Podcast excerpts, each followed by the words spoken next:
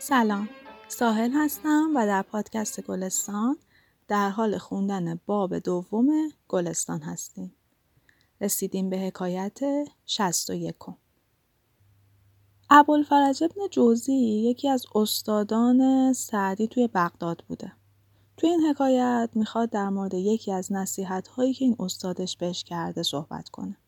اینجوری سعدی حکایت میکنه که شیخ عجل ابوالفرج جوزی به من نصیحت کرده بود که مجلس سما رو ترک کنم و به خلوت و گوشه‌نشینی رو بیارم. ولی در جوانی من به خلاف رأی استادم عمل کردم و بسیار توی مجالس سما شرکت میکردم. وقتی هم که نصیحت استادم یادم میومد میگفتم قاضی ار با ما نشیند برفشاند دست را، محتسب گر می خورد معذور دارد مست را.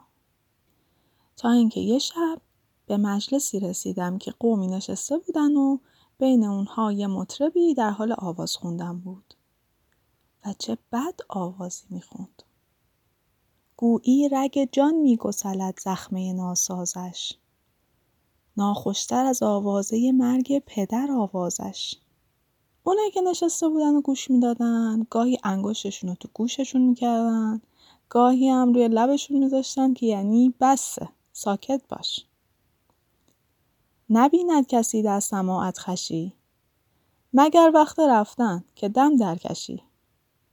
چون در آواز آمدان بربط سرای، کت خدا را گفتم از بحر خدای. زعیبقم در گوش کن تا نشنوم، یا درم بکشای تا بیرون روم. زعیبق یا زیبق که هر دوش توی فرهنگ‌های مختلف قید شده به معنی جیوه است. یعنی داره میگه یا جیوه بریز تو گوشم که نشنوم، یا در رو واکن که برم.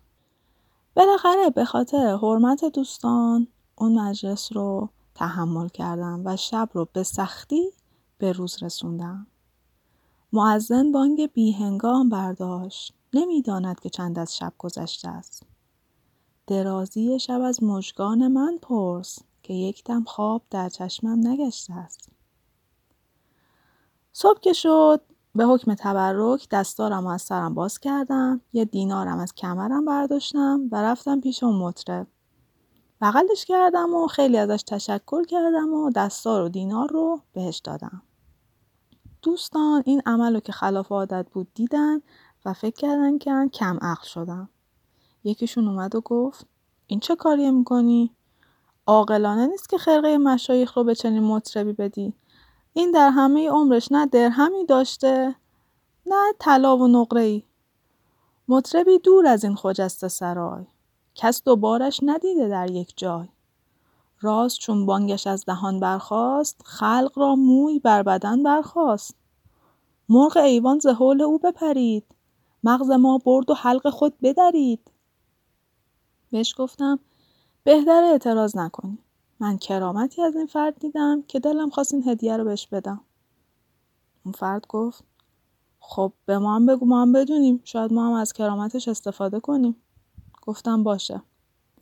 استاد من بارها به من نصیحت کرده بود که سما رو ترک کنم و توی این مجالس شرکت نکنم، ولی من هیچ وقت گوش نکرده بودم.